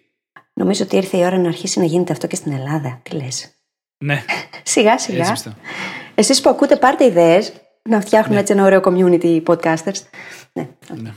Α, και, και, όσοι από, και όσοι από εσάς που μας ακούτε γράφετε σε οποιαδήποτε μορφή για τη δουλειά σας, για δικό σας blog ή οτιδήποτε, τα highlights του Kindle είναι μια πάρα πολύ καλή τεχνική για, για έρευνα Ναι. όταν γράφετε ένα άρθρο. Βλέπεις τα highlights και παίρνεις από ένα βιβλίο που είναι πάνω στο αντικείμενο στο οποίο γράφεις, παίρνεις το zoom και μπορείς να το χρησιμοποιήσεις στα άρθρα σου χωρίς να χρειάζεται να διαβάσεις κατεβατά βιβλία, ας πούμε. Τώρα αυτό πάει σε όλους μου τους φίλους που μου λένε Μα κάνεις τόσο πολλά πράγματα, πότε τα προλαβαίνεις; Εν μέρη φταίει και ο κανόνας το 80-20 που τα καταφέρνω. Δεν κάνω το 100%, κάνω το 20% που χρειάζεται. Ναι. Χωρίς αυτό να σημαίνει ότι δεν εξειδικεύεις έτσι. σα ίσα που αυτό σε βοηθάει να εξειδικεύσεις ακόμα παραπάνω σε αυτό που κάνεις. Όλα γυρνάνε ένα. Πάντα ένα εύκολο παράδειγμα και κατανοητό είναι αυτό με τις επιχειρήσεις. Όταν εντοπίσεις το 20% των πελατών που σου φέρνουν το 80% των κερδών, δεν σημαίνει ότι δεν ασχολείσαι ξανά με άλλο πελάτη, αλλά προσπα... προσπαθείς να προσελκύσεις πελάτες που ταιριάζουν στο προφίλ αυτού του 20%. Χτίζεις δηλαδή έτσι ένα πιο ευχάριστο και αποδοτικό business. Και μπορείς έτσι να φτιάξεις και το προϊόν σου ακόμα καλύτερο. Την αξία που δίνεις ακόμα καλύτερη. Τα ωφέλη είναι άπειρα. Είναι πολύ σημαντικά. Στο marketing, ας πούμε. Υπάρχουν πάρα πολλές τεχνικές να κάνεις marketing. Ποιες όμως είναι οι πραγματικά αποτελεσματικές για τη δική σου επιχείρηση, για το δικό σου προϊόν, για το δικό σου κοινο Δεν είναι όλες για όλα. Οπότε είναι σημαντικό να μπορούμε να διακρίνουμε το 20% από το 100 για να μπορέσουμε να κάνουμε αυτό το scale down και να διαχειριστούμε την κατάσταση πολύ καλύτερα. Ναι. Τώρα, φίλοι, νομίζω ότι με βάση και το αντικείμενό μας, ναι. πρέπει να δούμε και τον κανόνα 80-20 με βάση τη μάθηση, πάνω στη μάθηση. Και πάνω στην ε, επιλογή του υλικού για τη μάθηση, με ίσως και στην επιλογή του αντικειμένου. Τι λες; Να, να πούμε λίγο για τις ξένες γλώσσες, γιατί είναι πολύ έτσι απτό και εύκολα κατανοητό το παράδειγμα. Ναι. Όταν θέλουμε να μάθουμε μια ξένη γλώσσα, καταρχάς ε, ένα πολύ ωραίο στατιστικό που υπάρχει είναι ότι 100 λέξεις είναι εκείνες που χρησιμοποιούνται πιο συχνά και οδηγούν στο 50% υπάρχουν, βρίσκονται κατά 50% παντού. Ο γραπτός λόγος και ο προφορικός αποτελείται κατά 50% από αυτές. Που σημαίνει ότι αν τις κατέχουμε αυτές ήδη έχουμε φτάσει στο 50%. Από εκεί και μετά, για να φτάσουμε σε επίπεδο εφράδιας λόγους σε οποιαδήποτε γλώσσα, Υπολογίζεται ότι χρειαζόμαστε περίπου 1.200 με 2.000 λέξεις για να μπορούμε κατά 95% να επικοινωνούμε για οποιοδήποτε αντικείμενο με ευκολία και φραδια Μόνο. Το πολύ δηλαδή 2.000. Από εκεί και μετά είναι για διασκέδαση ό,τι κάνουμε. Το θέμα ποιο είναι τώρα; Ότι δεν είναι οποιασδήποτε λέξεις αυτές που θα χρειαστεί ο καθένας. Για παράδειγμα, αν κάποιος είναι γιατρός, Προφανώς και θα πάει και θα ασχοληθεί για να μάθει πράγματα τα οποία έχουν να κάνουν με το δικό του αντικείμενο. Αν δεν τον ενδιαφέρει η μαγειρική, το να μάθει οτιδήποτε έχει να κάνει με τη μαγειρική πέρα από τα απολύτως βασικά που θα χρειαστεί για να παραγγείλει κάπου ή οτιδήποτε, είναι περιττό. Οπότε, εκείνο το υλικό που θα επιλέξεις πρέπει να είναι καθαρά προσωποποιημένο. Ναι. Γιατί αυτό το υλικό, το οποίο εσύ χρειάζεσαι, είναι προσαρμοσμένο στις δικές σου ανάγκες, είναι και αυτό που θα σε βοηθήσει να φτάσεις στην εφράδια λόγου μέσα σε τρει-τέσσερι μήνες, έτσι. Δεν μιλάω για πολύ χρονικό διάστημα. Είναι εύκολο αυτό. Ναι. Είναι πάρα πολύ εύκολο. Είναι, είναι, και είναι τρομερό αν το βάλουμε στα ποσοστά αυτό, γιατί ας πούμε τα αγγλικά, τελευταία φορά που έγινε μέτρηση, έχει πάνω από 250.000 λέξεις. Αν χρειάζεσαι 2.000 λέξεις για να, είσαι, να μιλάς με φράδια που λέγαμε, αυτό είναι κάτω από το 1%. Ναι. Και το να μιλάς με φράδια είναι το 95% της γλώσσας. Μιλάμε 1,95. Κάναμε το 80-20, 95-1, έτσι. Ναι. Και ένα, ένα πολύ ωραίο μικρό τρικ, θες να, αν θες να μάθεις μια καινούργια γλώσσα, ας πούμε, είναι να ψάξεις τη λίστα με τα 100 πιο συχνά ρήματα της γλώσσας. Τελευταία φορά που ξεκίνησα να μαθαίνω καινούργια γλώσσα, έμαθα τα 100 top ρήματα μέσα σε μία εβδομάδα. Ναι. Και, και μετά, πολύ πολύ υλικό χρησιμοποιεί αυτά τα ρήματα και είναι, είναι ξέρεις, εκτοξεύεις την εκκίνηση, ας πούμε. Εννοείται. Καταρχάς, τα ρήματα είναι η ραχοκοκαλιά της γλώσσας. Πρέπει να ξέρεις και από πού να αρχίσεις. Ποιο είναι εκείνος το οποίο πρέπει να εστιάσεις; Στην αρχή. Δεν είναι ότι πάμε για όλα όλοι όπως να είναι. Αυτό το, το πώς να κάνεις τη διαλογή, πώς να αξιολογήσεις ποιο υλικό σου χρειάζεται στο πρώτο βήμα, στο δεύτερο, στο τρίτο, έτσι ώστε να το πας σταδιακά για να σου πάρει μόνο τρει-τέσσερι μήνες να φτάσεις σε εκείνο το επίπεδο, είναι πολύ σημαντική δεξιότητα. Πολύ σημαντικό να το κατέχει κανείς. Αν όμως το κάνουμε έτσι, τα πράγματα απλοποιούνται τόσο πολύ που δεν είναι καν 20%, μπορεί να είναι 10, 5. Πραγματικά δεν χρειάζεται. Και μάλιστα υπάρχουν λεξικά, υπάρχουν λίστες με τις πιο συχνά χρησιμοποιούμενες λέξεις σε κάθε γλώσσα. Ναι. Υπάρχουν πάρα πολλές τέτοιες. Το θέμα εκεί πάλι είναι η προσωποποίηση. Γιατί δεν είναι όλα για όλου. Έχω άλλα ενδιαφέροντα από το Δημήτρη. Καλά, αυτό μπορεί και όχι. Έχουμε διαφορετικά. Έχουμε διαφορετικά ενδιαφέροντα, κάθε άνθρωπος. Οπότε θα πρέπει να δούμε ο καθένας τι χρειάζεται πραγματικά από τη γλώσσα. Γι' αυτό και πολλές φορές τα φροντιστήρια ή τα κόρσε και όλα αυτά για ξένη γλώσσα, για κάποιους λειτουργούν και για κάποιους Γιατί είναι πολύ γενικά. Και ό,τι είναι ναι. πολύ γενικό δεν μπορεί να έχει απήχηση σε όλους. Παρέμβαση του πιο αναβλητικού Δημήτρη. Για πες Δημήτρη. Αν έχεις απόλυτο δίκιο για την προσωποποίηση, η οποία όμως θεωρώ ότι έρχεται σε δεύτερο στάδιο. Μμμ. Πριν την εφράδια, απλά όχι με το που ξεκινάς. Όταν ξεκινάς, τα 100 το πρίματα είναι χρήσιμα Εννοείται, ανεξαίρετα στον εννοείται, κλάδο. εννοείται, εννοείται. Κατάλαβες; Τα, 100 Ναι. το, τα 100 πιο συχνά ουσιαστικά, ας πούμε, είναι επίσης το ίδιο. Οπότε στις 2.000 λέξεις που λέγαμε νωρίτερα, οι πρώτες 1.000 είναι για όλους. Οι επόμενες 1.000 χρειάζονται μια προσωποποίηση. Ούτε χίλιες. Είναι γύρω στις 600 με 700. Ναι, ναι, ναι. Έχει, έχεις δίκιο το νούμερο είναι πιο μικρό, απλά ήταν. ε, ναι. Ξέρεις, σαν γενικός κανόνας τώρα. Όπως και τα αντίστοιχα γραμματικά και συντακτικά φαινόμενα, έτσι. Είναι πολύ πιο λίγα από εκείνα που θα χρειαστείς για να φτάσεις στην εφράδια, τα οποία όμως είναι απαραίτητα για να χτίσεις τη βάση σου. Και πάνω σε αυτή τη βάση μετά να δημιουργήσεις όλο το υπόλοιπο. Μιας και είμαστε στο κομμάτι των γλωσσών, πρώτα απ' όλα Ναι. να κάνουμε μια αναφορά στο μάθημα της φίλης. Που ξεκινάει, να το τσεκάρετε. Στις Τώρα που 4 είναι ακόμα. Μαρτίου ξεκινάει και έχει ακόμα τρέχουν οι εγγραφές. Θα προλάβουμε σταμα- όταν θα βγει το επεισόδιο; Ναι, ναι, θα προλάβουν. Μην αγχώνεσαι. Λοιπόν, κοιτάξτε το μάθημα της φίλης που ξεκινάει σχετικά με τις ξένες γλώσσες. Και εδώ να, θέλω να πω λίγο ότι, μιας και είμαστε στο αντικείμενο, ότι ο στόχος της εκμάθησης ξένων γλωσσών είναι να μπορούμε να τις μιλάμε και να τις γράφουμε. Και να Ναι. καταλαβαίνουμε όταν κάποιος τις μιλάει και τις γράφει, έτσι. Πολλοί κόσμος θα με βρίσει λέγοντας το αυτό, αλλά είναι αλήθεια, παιδιά. Συγγνώμη. Η γραμματική είναι πολύ λιγότερο σημαντική από ό,τι νομίζουμε σε μια ξένη Και γλώσσα. δεν είναι δεξιότητα. Δεν είναι δεξιότητα. Βρήκαμε, κά- βρήκαμε, βρήκαμε κάτι που δεν είναι δεξιότητα. Χα. Δεν είναι. Είναι ενσωματωμένος σε όλες τις δεξιότητες, τις τέσσερις δεξιότητες που αποτελούν τη γλωσσική μας ικανότητα, αλλά δεν είναι δεξιότητα που σημαίνει ότι δεν υπάγεται στα αντικείμενα τα οποία πρέπει να εξασκούμε καθημερινά και διαρκώς. Ναι. Και το θέμα είναι ότι αν εξασκήσεις τις άλλες τέσσερις δεξιότητες, εξασκείς τη γραμματική. Θες δεν θες; Γιατί το, και το λεξιλόγιο είναι πιο σημαντικό γιατί μπορείς να το πεις με σπαστά Ιαπωνέζικα και ο άλλος να σε καταλάβει, ενώ αν ξέρεις τη γραμματική και δεν ξέρεις τις λέξεις, δεν θα μπορέσεις να μεταφέρεις αυτό που Όχι. θέλεις. Και όλο αυτό με τη γραμματική έχει να κάνει με την παλιά μέθοδο διδασκαλίας που ήρθε, έρχεται και από, μπορεί και από προηγούμενους αιώνες, που ήταν τα γερμανικά λέγεται Grammatik Übersetzungsmethode. Ε, μετάφραση από Ξέρω, μέσω γε- της- ξέρω γερμανικά και δεν κατάλαβα τίποτα. Είναι η μέθοδος μετάφρασης ε, από τη γραμματική. Στην ουσία αυτό που κάναμε στο σχολείο όσοι κάναν αρχαία ελληνικά ή λατινικά, ο τρόπος που τα μαθαίναμε ήταν μεταφράζοντας το αρχαίο κείμενο ή το λατινικό κείμενο και έτσι μαθαίναμε. Αυτό όμως, αυτή η μέθοδος πηγάζει από τον τρόπο που διδάσκονταν αυτές οι νεκρές γλώσσες πάντα στον κόσμο. Μια ζωντανή γλώσσα που είναι ζωντανός οργανισμός και πρέπει να αναπνέει, να κινείται και να ζει, δεν μπορείς να τη μάθεις έτσι. Εντάξει. δεν νομίζω ότι χρειάζεται να πούμε κάτι άλλο για τις Όχι. γλώσσες. Το τερμάτισες. Το τερμάτισα, ναι. Ε, θα μπορούσα να μιλάω άπειρες ώρες γι' αυτό. Άπειρες. Γιατί καίμε θεά ουσία χωρίς λόγο. Θα κάνουμε σίγουρα επεισόδια αυστηρά για αυτές και θα σου δώσω το βήμα να, να δώσεις ψυχή, πόνο, Ευχαριστώ. αίμα, δάκρυα, χυδρότα. λοιπόν. Έτσι, κάποια άλλα παραδείγματα στη μάθηση έτσι, και στα αντικείμενα που έχουν μάθηση μέσα είναι, παραδείγματος χάρη, κιθάρα. Έτσι. Η πλειοψηφία των pop τραγουδιών αποτελούνται από 4 με 5 συγχορδίες. Αν μάθεις να παίζεις 4 με 5 συγχορδίες στην κιθάρα και να εναλλάσσεις μεταξύ τους, μπορείς να βγεις στην παραλία το βράδυ το καλοκαίρι και να παίζεις κιθάρα όλη τη νύχτα και να τραγουδάς. Και να εντυπωσιαστούν όλοι και να νομίζουν ότι παίζει κιθάρα χρόνια. Ναι. Αλλά εσένα σου έχει πάρει μόνο 20 ώρες για να το μάθεις. ναι. Που το λέγαμε αυτό νομίζω στο δεύτερο επεισόδιο για τις 20 Ναι, ναι, ώρες, ναι, έτσι. να το συζητήσουμε σε λίγο πιο αναλυτικά. Τι άλλο παραδείγματα έχουμε; Τη μαγειρική. Η μαγειρική είναι ένα από τα αγαπημένα μου παραδείγματα. Αν κάποιος θέλει να μάθει να μαγειρεύει, πολύ συχνά βρίσκεται τρομαγμένος, τρομαγμένη, με πάρα πολλά υλικά, ε, πολλές τεχνικές.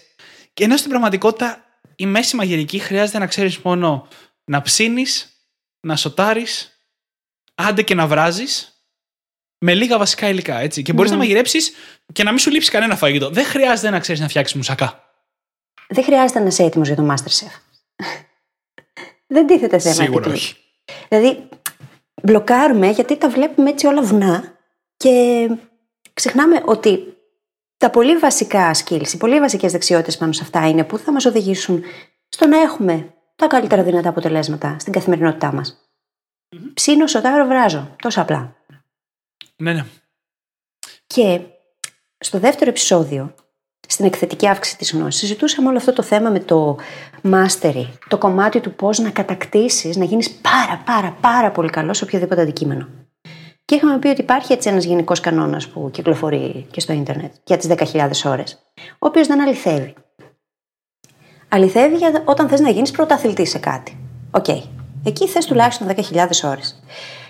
Αλλά για να μάθεις ένα αντικείμενο καλά και να γίνεις καλός σε αυτό, χρειάζεσαι 20 ώρες για αρχή. Για να αποκτήσεις μια πάρα πολύ καλή συνολική εικόνα, έτσι ώστε και τα κριτήριά σου να είναι πολύ καλύτερα για το πώς θα διαλέξεις καλύτερο υλικό, πώς θα εξασκηθείς καλύτερα. 20 ώρες. Βελτιώνεις τις επιλογές σου. Βελτιώνεις ναι, ναι, την ναι. ικανότητά σου να κάνεις επιλογές, βασικά.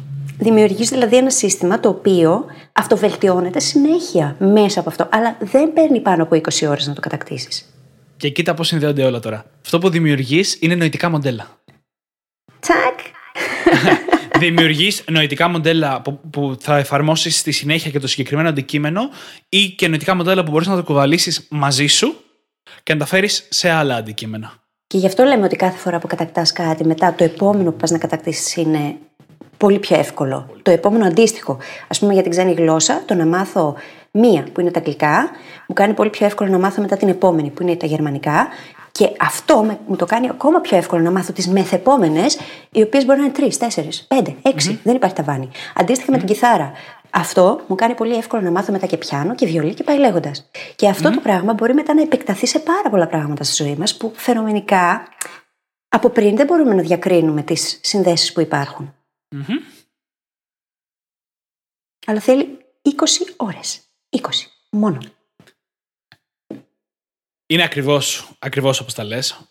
Ε, και το έχω δει και εγώ πολλές φορές. Δηλαδή, πραγματάκια που τα έχω πιάσει, όχι επίτηδες, ξέρεις, θα τα μάθω για 20 ώρες, αλλά τα έχω πιάσει και το έχω παρατήσει. Αλλά αυτές τις 20 ώρες που αφιέρωσα, τι κουβαλάω μαζί μου ακόμα και σήμερα. Ξέρω πράγματα για το αντικείμενο ακόμα και σήμερα. Μπορώ να σταθώ σε μια συζήτηση και να πάρω περισσότερα από αυτήν τη συζήτηση επειδή έχω αφιερώσει αυτές τις 20 ώρες.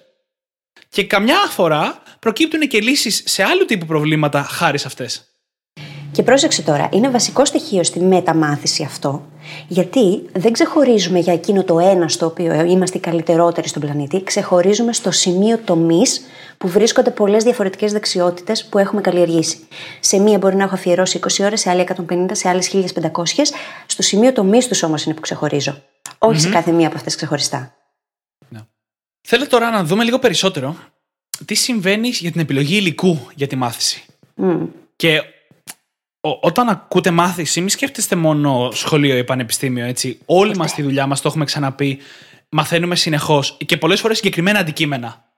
Πήρες μια προαγωγή και πρέπει να μάθεις να χρησιμοποιήσει ένα καινούριο εργαλείο.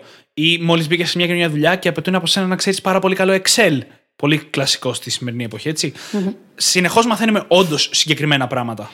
Αλλά το θέμα είναι πώς κρίνεις και πώς αξιολογείς και επιλέγεις κάθε φορά το υλικό. Εδώ σε θέλω τώρα. Πολύ καλή ερώτηση. Πολύ καλή ερώτηση. Ήταν η δικιά μου βασικότερη εμπειρία όταν προσπάθησα να κάτσω κάτω και να γράψω και να βγάλω άκρη από τον κανόνα 80-20. Ενώ πριν αποκτήσω τα νοητικά μοντέλα που έχω σήμερα, πώς κρίνω, ξέρεις, Δηλαδή θέλω να μάθω κάτι καινούριο, δεν το ξέρω, άρα δυσκολεύομαι και να το κρίνω. Πώς θα την κάνω αυτή τη διαδικασία. Και υπάρχουν πέντε σημεία κατά τη γνώμη μου για το πώς θα κρίνεις. Το πρώτο είναι, νομίζω, αναμενόμενο, είναι πρώτερες εμπειρίες μας. Δεν εφαρμόζεται παντού, αλλά αν προσπαθείς να βρεις τον καλύτερο τρόπο για να γυμνάζεσαι και μία από τις επιλογές σου είναι γυμναστήριο και έχεις ξαναπάει στο παρελθόν στο γυμναστήριο και ξέρεις πόσο χρόνο σου παίρνει και πόσο σε κουράζει και πόσο αποδοτικό είναι, τότε είναι εύκολο να, να κρίνεις αν το γυμναστήριο ανήκει στο 20% σου ή όχι, έτσι. Το δεύτερο και μακράν το σημαντικότερο και το αγαπημένο μου και το καλύτερο και καταλάβατε, είναι το να βρίσκεις ειδικούς πάνω σε αυτό που θέλεις να κάνεις. Και οι ειδικοί μπορούν να πάρουν πολλές μορφές. Αναλόγως πάντα το στόχο μας, έτσι. Κάτσε, κάτσε, θα σε διακόψω τώρα. Και πώς θα γίνει. Και άμα ο ειδικός σε μένα δεν θέλει να μου μιλήσει, τι θα κάνω; Θα μου απαντήσει, δηλαδή; Δεν κατάλαβα. Πώς θα το κάνω εγώ αυτό τώρα, που είμαι η μικρή φίλης που κανείς δεν με ξέρει; Λοιπόν, ένα λάθος που κάνουμε συχνά όταν πάμε να προσεγγίσουμε όντως ειδικούς mm. είναι ότι πάμε να προσεγγίσουμε αυτούς που θεωρούνται ειδικοί τη στιγμή που θέλουμε και που είναι πάντα στο προσκήνιο είναι ο Tim Ferriss χρησιμοποιεί αυτό το παράδειγμα. Λέει μην προσπαθείς να προσεγγίσεις τον Ολυμπιονίκη των τελευταίων Ολυμπιακών Αγώνων. Αντίθετα, προσέγγισε αυτόν που βγήκε δεύτερος δύο Ολυμπιακούς αγώνες πριν. Πάρα πολύ συχνά αυτοί που σίγουρα θεωρούνται ακόμα ειδικοί, έτσι, αλλά δεν είναι στο προσκήνιο, δεν έχουν το φακό στραμμένο πάνω τους, είναι πολύ πιο δεκτικοί να απαντήσουν, να αφιερώσουν χρόνο και πολλές φορές είναι και αρκετά φθηνοί για να μας δώσουν μία ώρα τους όπου θα μας κάνουν coach πρακτικά σε αυτό που θέλουμε να μάθουμε. Αυτή βέβαια είναι μία μορφή ειδικών, η πραγματική ειδική, έτσι. Μια άλλη μορφή είναι αυτό που η φίλης μου είπε πριν ξεκινήσουμε την κλίση, επαγγελματίες εραστέχνες. Μ' αρέσει πολύ αυτός ο όρος. Ναι. Ναι, είναι, είναι άνθρωποι οι οποίοι έχουν κάνει κάτι, κάτι ιδιαίτερο. Το έχουν μάθει ενώ δεν ήταν το αντικείμενο από το οποίο ξεκινήσανε.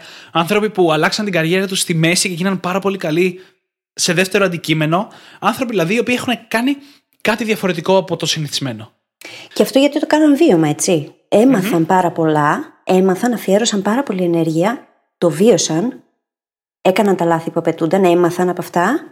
Οπότε εσύ τώρα καλείσαι να πας να δανειστείς τη δική τους εμπειρία για να τα αποφύγεις αυτά τα λάθη. Ναι. Γιατί πολλές φορές και ο επαγγελματίας ίσως να έχει και τυφλά σημεία και να μην ξέρει πού ακριβώς εσύ θα την πατήσεις. Αυτό είναι Εκείνο το- όμως αυτό που είναι. ως επαγγελματίας ερασιτέχνης το έκανε από την αρχή, το βίωσε, οπότε αναγκάστηκε να την πατήσει, ξέρει.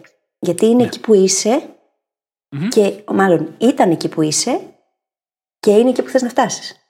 Ναι. Οπότε ίσως είναι καλύτερη επιλογή για σένα. Ακριβώς. Ακριβώς. Γιατί πάρα πολλές φορές οι ειδικοί δεν θυμούνται τι τους δυσκόλευε στην αρχή, έτσι. Και γι' αυτόν ακριβώς το λόγο, εμένα η αγαπημένη μου κατηγορία ειδικών, με λίγα εισαγωγικά, είναι η τρίτη κατηγορία. Που είναι οι, αυτοί που μαθαίνουν γρήγορα. Ναι. Δηλαδή, θες να μάθεις κιθάρα, έτσι. Και αν πας στο κλασικό σύστημα εκπαίδευσης κιθάρας, θα περάσεις τέσσερα χρόνια κανονικής εκπαίδευσης πριν μπεις στην αρμονία, όπου θα συνεχίσεις την κιθάρα κτλ. κτλ.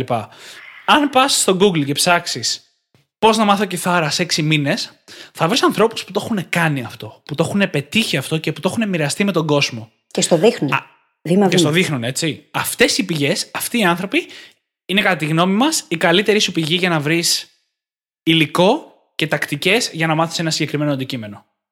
Κουνάω το κεφάλι. Speechless. μα, μα είναι, μα είναι, γιατί ναι, εννοείται. θα πας εννοείται. θα πας και θα, τα φροντιστή, αυτοί που έχουν φροντιστήρια θα μας βρίζουν, αλλά θα πας σε ένα φροντιστήριο και θα σου δείξουν πώς να μάθεις μια ξένη γλώσσα σε έξι χρόνια και θα ψάξεις στο ίντερνετ πώς να τη μάθεις σε έξι μήνες και θα βρεις ανθρώπους που τις μαθαίνουν σε έξι μήνες. και δεν τίθεται Εδώ, θέμα εδώ, παιδιά. ψέματα. Όπως οι φίλοι. Όπως οι φίλοι. Και δεν τίθεται θέμα κάποιος να σου λέει ψέματα και τέτοια έτσι. Πάρα πολλοί από αυτούς έχουν βίντεο που τα έχουν καταφέρει. Το, έχουν κάτι να το δείχνουν. Και δεν, είναι μόνο ψέμα. αυτό, είναι ότι το κάνουν, είναι στη διαδικασία. Δηλαδή, εγώ ποτέ δεν διδάσκω, δεν διανοούμε να διδάξω πράγματα που εγώ ίδια δεν έχω κάνει. Αν δεν το έχεις κάνει βίωμα, δεν μπορείς να το διδάξεις. Που σημαίνει, διδάσκω ξένες γλώσσες, μαθαίνω ξένες γλώσσες. Διδάσκω μνήμη από μνημόνευση, μαθαίνω, εφαρμόζω τις τεχνικές. Έχεις χειροπιαστό υλικό, το οποίο πηγάζει από το ίδιο το βίωμα, από την ίδια την εμπειρία, και όταν το έχεις αυτό, είσαι και σε θέση να το εξηγήσεις με τρόπο που μπορεί να το καταλάβει ο καθένας, ακόμα και αν αυτό το κάνεις μέσα σε ένα κείμενο των 200 λεξεων Γιατί απλά έχεις το βίωμα, έχεις την εμπειρία. Πολλές φορές στα σεμινάρια που κάνω και στα webinars, στα courses και όλα αυτά, ανησυχώ γιατί βλέπω ότι δεν έχουν πολλές απορίες. Και τους το λέω πάντα, ρε παιδιά, τόσο καλά τα λέω και δεν, κατ- και δεν έχετε ερωτήσει ή οτιδήποτε. Και δεν το λέω για να περηφανευτώ, ε, γιατί πάντα το έχω άγχος αυτό. Πάντα, θέλω πάντα να μου κάνουν ερωτήσεις. Και μ- αυτό που με εξηγούν οι συμμετέχοντες είναι ότι όχι, γιατί καταλάβαν τι εννοείς, δεν, δεν δημιουργείται κάποιο τύπου απορία. Και νομίζω ότι έχει να κάνει με το ίδιο το βίωμα. Αν το έχεις εσύ βιώσει, τότε το εξηγείς με τρόπο που μπορεί να το επικοινωνήσει στην καρδιά του άλλου, όχι στο μυαλό. Ναι. Και στην περίπτωση που είσαι από την πλευρά του ακροατή, έτσι, και δεν έχεις το βίωμα, γι' αυτό θες να βρεις τους ανθρώπους που το έχουν. Ναι. Και ξέρουν να σου μεταδώσουν πώς να το κάνεις και εσύ δικό σου. Σκέψου, ας πούμε, να βρεις έναν coach, έναν life coach ή έναν business coach, ο οποίος δεν έχει επιτυχημένη επιχείρηση δικιά του. Τι νόημα έχει να πας εκεί για να σου κάνει mentoring και coaching; Κανένα. Κανένα. Αφού δεν το έχει καταφέρει. Τι προσπαθεί να σου δείξει; Σαν να πηγαίνεις σε διατροφολόγο και να μην είναι σε καλή φυσική κατάσταση. Ή σαν να πηγαίνεις σε κομμότρια και τα μαλλιά της είναι χάλια. Ε, Είναι, πραγματικά είναι το ίδιο πράγμα για μένα. Α, Δηλαδή, το επάγγελμά σου είναι αυτό που εκπέμπεις, αυτό που επικοινωνείς στον κόσμο. Αν δεν το έχεις κατακτήσει εσύ, πώς θα πείσεις τον απέναντι ότι μπορείς να του το δώσεις; Δεν γίνεται. Ναι. Λοιπόν, για να δούμε και τα άλλα σημεία. Ναι. Έτσι. Το τρίτο είναι επίσης πολύ σημαντικό και ειδικά μετά που έχεις μάθει δύο-τρία αντικείμενα, είναι, κα- είναι πάρα πολύ χρήσιμη τεχνη- τεχνική όσο γίνεσαι καλύτερος σε αυτή. Και είναι το να εκπαιδεύσεις τον εαυτό σου, κυρίως χρησιμοποιώντας το καλύτερο εργαλείο που έχουμε στα χέρια μας, έτσι, το Google. Το έχουμε αναφέρει νομίζω στο παρελθόν ότι έχω ένα άρθρο που σου δείχνει και πώς να χρησιμοποιήσεις το Google, γιατί και αυτό είναι δεξιότητα. Ναι. Αλλά μπορείς να το χρησιμοποιήσεις για να εκπαιδεύσεις τον εαυτό σου για το αντικείμενο που θες να μάθεις. Παραδείγματος χάρη στο παράδειγμα της κιθάρας, που είναι από τα αγαπημένα μου, μπορείς να ψάξεις και να, ανακα... να έχεις ανακαλύψει μόνος σου ότι πάρα πολλά από τα τραγούδια αποτελούνται από 4 με 5 συγχορδίες. Και μετά να μάθεις αυτές τις συγχορδίες και να συνεχίσεις από εκεί. Με, ένα πο- με μια πολύ καλή αρχή, έτσι. Συν ότι έτσι έχεις και την ευκαιρία να εστιάσεις τη διαδικασία, να πάρεις πάρα πολύ χαρά. Θυμάστε τι λέγαμε στα προηγούμενα επεισόδια. Και αυτό από μόνο του σου δίνει το απαραίτητο κίνητρο για να συνεχίσεις. Δεν θες να σταματήσεις μετά. Όταν βλέπεις ότι μπορείς και τα καταφέρνεις τόσο εύκολα και γρήγορα, δεν υπάρχει λόγος να σταματήσεις. Ναι. Είναι θυστικό. Είναι ωραίο. Είναι. Καλό, από τους καλούς εθισμούς, όπως είπαμε. Ε, ναι, εννοείται. Και τα τελευταία δύο, απλά για να τα καταλάβουμε, αλλά πολύ σημαντικά, είναι η κοινή λογική. Μμ. Έτσι, αν μαθαίνεις λέξεις για μια ξένη γλώσσα και δεν έχεις τίποτα να κάνεις με ιατρική, η ιατρική όρη δεν είναι μέσα στις 2.000 λέξεις σου. Έτσι. Ακραίο παράδειγμα, αλλά πολύ επιτυχημένο. Και το πέμπτο είναι το- ότι πρέπει να είμαστε ειλικρινείς με τον εαυτό μας. Αν προσπαθεί να διαλέξεις τι θα κάνεις για γυμναστική και πεις θα αρχίσω να πηγαίνω για τρέξιμο, αλλά συχαίνεσαι το τρέξιμο, πρέπει να είσαι ειλικρινής να το πεις στον εαυτό σου και να βρεις μια εναλλακτική. Ακόμα και αν είναι λίγο χειρότερη. Σημαντικό είναι να, να είμαστε ειλικρινείς με τον εαυτό μας για το τι θα κάνουμε, τι δουλεύει για μας και τι δεν δουλεύει. Μμ. Που σημαίνει ότι δεχόμαστε πολλές φορές ανατροφοδότηση και από εκείνους που ξέρουν λίγο καλύτερα από εμάς, έτσι. Χωρίς να σηκώνουμε άμυνες. Και πάντα κάνουμε στον εαυτό μας ερωτήσεις. Τώρα αυτό έχει νόημα; Μμμ. Όντως θα το κάνω; Είναι όντως αποτελεσματικό για μένα; Μπορεί για κάποιον άλλο να είναι, αλλά για μένα είναι; Και να απαντήσουμε αυτές τις ερωτήσεις ειλικρινά. Μμμ. Ο Δημήτρης έχει κάτι πολύ ωραίες τεχνικές τώρα για να το κάνουμε Ναι. όλο αυτό και να είναι Ναι. και πολύ αποτελεσματικό, έτσι. Έχω, έχω φτιάξει δύο πολύ απλές ασκήσεις που μπορούμε να χρησιμοποιήσουμε για να εφαρμόσουμε τον κανόνα 80-20 ανά κομμάτι της ζωής μας. Έτσι, που θέλουμε να τον εφαρμόσουμε. Και τις έχω χωρίσει σε δύο κομμάτια. Μ- Μία για πράγματα που έχουν να κάνουν με μάθηση και από ποιο υλικό θα μελετήσουμε, και μία για, για γενικότερα για όλα τα υπόλοιπα. Παραδείγματος χάρη, τι άσκηση θα κάνουμε, έτσι, που έχω χρησιμοποιήσει σαν παράδειγμα. Πριν πω ακριβώς τις τεχνικές, να επισημάνω το εξής. Ο αυτόματος τρόπος που θέλουμε να εφαρμόσουμε τον κανόνα 80-20 είναι να βρούμε το πιο αποτελεσματικό 20%. Αλλά εγώ λέω ότι υπάρχει ένα μέτρο ίσης ή μεγαλύτερης αξίας το οποίο πρέπει να μετράμε επίσης. Και αυτό είναι το κατά πόσο εμάς μας ταιριάζει αυτό το κομμάτι, αυτό το 20%. Κατά πόσο ο πελάτης που ανοίξει το 20% μεν και μας φέρνει πολλά λεφτά, ευχαριστιόμαστε να δουλεύουμε μαζί του, ή αυτό που είπα πριν με το τρέξιμο. Το τρέξιμο μπορεί να είναι πολύ αποδοτικό, αλλά να το σχαινόμαστε. Μμ. Δεν πρέπει να τα μετράμε όλα μόνο με βάση την αποτελεσματικότητα, αλλά και με το τι εμείς μας αρέσει να κάνουμε και θα συνεχίσουμε να κάνουμε. Έτσι. Γιατί στην τελική βασική αρχή είναι ότι αν δεν σου δίνει χαρά, πέτα το. Πρέπει να μας δίνουν χαρά αυτά που κάνουμε στη μέρα. Γιατί αυτό θα μας φέρει και τα καλύτερα αποτελέσματα μακροπρόθεσμα. Η τεχνική λοιπόν τώρα, για την περίπτωση που μιλάμε για πράγματα που δεν έχουν να κάνουν με μάθηση. Όπως με ποιον τρόπο θα ασκήσει. Γράψε σε μια λίστα όλες σου τις επιλογές. Σε μια στήλη. Έτσι, όλες σου τις επιλογές. Δίπλα, σε μια δεύτερη στήλη, βάλε μια βαθμολογία σε κάθε μία από αυτές τις επιλογές με βάση την αποτελεσματικότητα. Εγώ χρησιμοποιώ ένα κλασικό από το 1 μέχρι το 10. Για να κρίνεις αυτή την αποτελεσματικότητα, χρησιμοποιείς αυτά που είπαμε νωρίτερα, έτσι. Ψάξ' ρώτα ειδικούς, χρησιμοποιήστε πρώτερες εμπειρίες σου κτλ. Μετά υπάρχει μια απλή στήλη ακόμα. Ναι ή όχι. Είναι αυτό κάτι που θα έκανα ή όχι. Θα πήγαινα για τρέξιμο. Όχι. Άρα φεύγει σαν επιλογή. Δεν χρειάζεται να τη σκεφτούμε παραπάνω. Θα πήγαινα για crossfit. Ναι. Θα πήγαινα γυμναστήριο. Ναι. Ωραία. Α δούμε το επόμενο βήμα. Το επόμενο βήμα λοιπόν, η τρίτη στήλη είναι να δούμε τι επίδραση έχουν αυτά τα πράγματα στο χρόνο μας. Έτσι, γιατί ο χρόνος είναι πάρα πολύ σημαντικός και έχουμε μόνο ένα για όλα τα πράγματα που κάνουμε στη ζωή μας. Οπότε μπορεί να υπάρχουν πελάτες, στο άλλο παράδειγμα, που φέρνουν πολλά χρήματα, αλλά παίρνουν και πάρα πολύ χρόνο για να τα φέρουν. Ναι. Αυτό πρέπει να, να υπολογιστεί, έτσι. Εδώ πέρα εγώ χρησιμοποιώ το ανάποδο 1 έως 10, όπου το 1 είναι η περισσότερη επίδραση στο χρόνο μας, αυτά που παίρνουν τον περισσότερο χρόνο, και 10 αυτά που παίρνουν το λιγότερο. Αν παραδείγματο χάρη CrossFit πάω για 30 λεπτά και γυμναστήριο 2 ώρες, το CrossFit έχει μεγαλύτερο από, το, από το γυμναστήριο. Προσθέτουμε λοιπόν τα δύο νούμερα τώρα, την αποτελεσματικότητα και το χρόνο, και αυτά που έχουν το μεγαλύτερο σκορ, δηλαδή μεγαλύτερη αποτελεσματικότητα και παίρνουν λιγότερο χρόνο, είναι αυτά που επιλέγουμε να κάνουμε.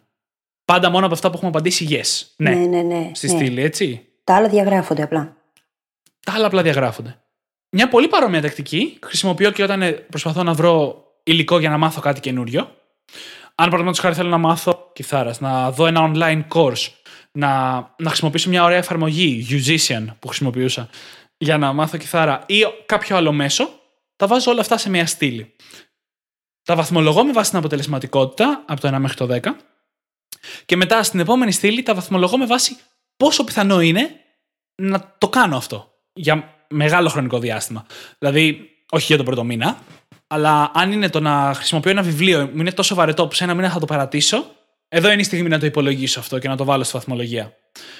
Και εν τέλει προσθέτει τα δύο νούμερα και ακολουθείς την ίδια λογική με πριν. Τα μεγαλύτερα είναι αυτά που όντως θα κάνεις.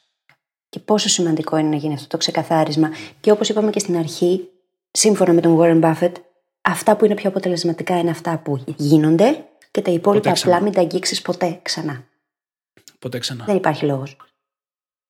Γιατί όσο περισσότερη ενέργεια δώσει σε εκείνα που πραγματικά έχουν ουσία να γίνουν, τόσο καλύτερα και μεγαλύτερα και σημαντικότερα αποτελέσματα θα έχεις από αυτά. Το λάθος που κάνουμε είναι ότι μοιραζόμαστε ανάμεσα σε πάρα πολλά διαφορετικά αντικείμενα. Και η αλήθεια μου είναι ότι και εγώ το, ναι. όλοι την πατάμε. Και εμείς που τα ξέρουμε αυτά τα mental models και εμείς την πατάμε. Γιατί αυτό το πράγμα είναι μια διαδικασία που δεν σταματάει ποτέ. Δεν σημαίνει ότι έκανα το 80-20 πριν ένα χρόνο και αυτό ήταν για όλη μου τη ζωή. Είναι κάτι το οποίο αξιολογείται διαρκώς και αλλάζει. Γιατί αυτά που έκανα πριν ένα χρόνο, το πιθανότερο είναι ότι τώρα πια δεν έχουν κανένα νόημα να γίνονται.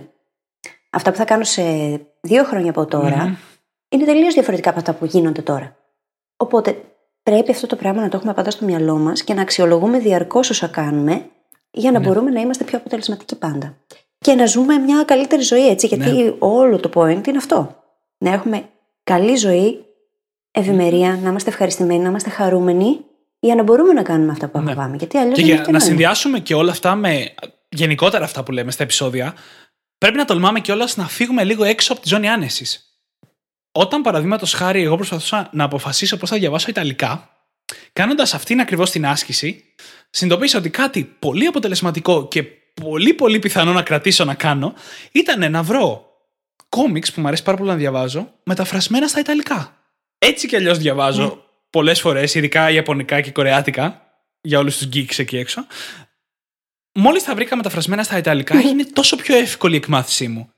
Γιατί μπορούσα απλά να κάθομαι το βράδυ την ίδια ώρα που διάβαζα τα άλλα και να διαβάζω στα Ιταλικά. Γιατί πολύ απλά κάνεις κάτι το οποίο ήδη σε ενδιαφέρει. Δεν είναι ότι βγαίνεις έξω από τη ζωή σου για να μάθεις κάτι καινούριο. Βάζεις αυτό το καινούριο που είναι ναι. να μάθεις μέσα στη ζωή σου. Τεράστια διαφορά. Τεράστια, μέγιστης. Και αυτό κάνει και όλη τη διαφορά από άποψη χρόνου, αποτελεσματικότητας και δεν ξέρω και εγώ τι άλλο. Δεν είναι τα πράγματα που θέλουμε να μάθουμε κάτι έξω από τη ζωή μας. Πρέπει να ενσωματωθούν σε αυτήν. Και γι' αυτό έχω να προτείνω, και νομίζω είναι το τελευταίο που μας έχει μείνει να πούμε κιόλας, να φτιάξει. Πρέπει, να φτιάξετε ένα τελετουργικό 80-20 στη ζωή σας.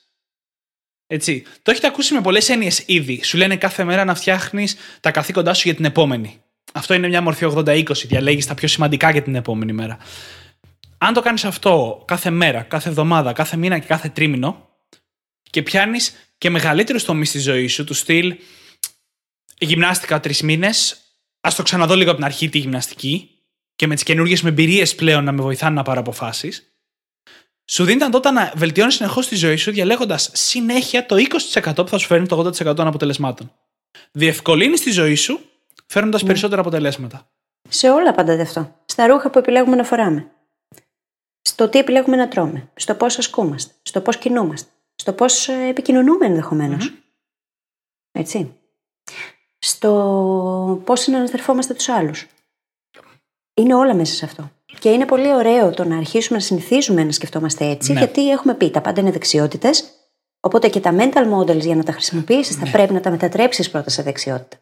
Αλλά το πρώτο βήμα, όπως πάντα, είναι η επίγνωση. Να ξέρεις τι είναι, να ξέρεις ότι τα έχεις Ναι. και θα έρθει και η χρήση. Και πάντα ξεκινάμε από τα πολύ μικρά και πάμε στα μεγάλα. Μην το παρακάνουμε. Μην πάμε κατευθείαν σε κάτι τεράστιο και προσπαθήσουμε να αλλάξουμε όλη μας τη ζωή από τη μια στιγμή στην άλλη, γιατί αυτό δεν θα γίνει. Θα αποτύχει παταγωδός και το κακό είναι ότι θα το πάρουμε Ναι. πάνω μας και θα πούμε ότι εμείς φταίμε. Ενώ δεν φταίμε εμείς. Είναι απλά ένα mental model που χρησιμοποιούσαμε με λάθος τρόπο. Δεν είναι προσωπική αποτυχία. Ακριβώς. Και με αυτό νομίζω μπορούμε να κλείσουμε και αυτό το μακροσκελές επεισόδιο. μπορούμε, μπορούμε. Αλλά Μπορούμε. εντάξει, εγώ το απόλαυσα πάρα πολύ το θέμα. Κοίταξε, Ναι. θα κάνουμε και άλλα επεισόδια για τα mental models. Είναι πάρα πολλά νοητικά μοντέλα. Και έχουμε ξεχωρίσει κάποια τα οποία είναι εξαιρετικά. Και αξίζει να τα χρησιμοποιήσει κανείς. Οπότε σίγουρα θα Ναι, γίνουν αρκετά επεισόδια στο μέλλον πάνω σε αυτό το θέμα. Τέλεια. Λοιπόν, όπως πάντα, μπορείτε να βρείτε τις σημειώσεις του επεισοδίου στο site μας, στο brainhackingacademy.gr. Μπείτε στο Facebook και στο Instagram και κάντε μας like και follow. Βοηθάτε πάρα πολύ να διαδοθεί το μήνυμά μας και σε άλλους ανθρώπους. Και στείλτε μας τα σχόλιά σας και τις ερωτήσεις σας. Μας βοηθάτε να κάνουμε το υλικό μας καλύτερο. Και όσο θα είστε στη σελίδα μας που είναι πάρα πολύ ωραία, γραφτείτε στο newsletter αν δεν το έχετε κάνει ήδη, γιατί από εκεί λαμβάνετε πρώτη-πρώτη όλα τα νέα επεισόδια και άλλα πραγματάκια που δεν ανακοινώνουμε αλλού. Και επίσης θα θέλαμε να πάτε σε όποια εφαρμογή μας ακούτε, είτε είναι το iTunes, είτε το Podbean, το, το Stitcher ή δεν ξέρω και εγώ πού αλλού μπορεί να έχετε βρει το podcast και να γράψετε εκεί ένα πολύ ωραίο πεντάστερο review, γιατί έτσι βοηθάτε πάρα πολύ στο podcast να διαδοθεί και να το μάθουν ακόμα περισσότεροι άνθρωποι ώστε να πάρουν και αυτοί όλη αυτή την αξία που υπάρχει εδώ μέσα. Σας ευχαριστούμε πολύ που ήσασταν μαζί μας και καλή συνέχεια.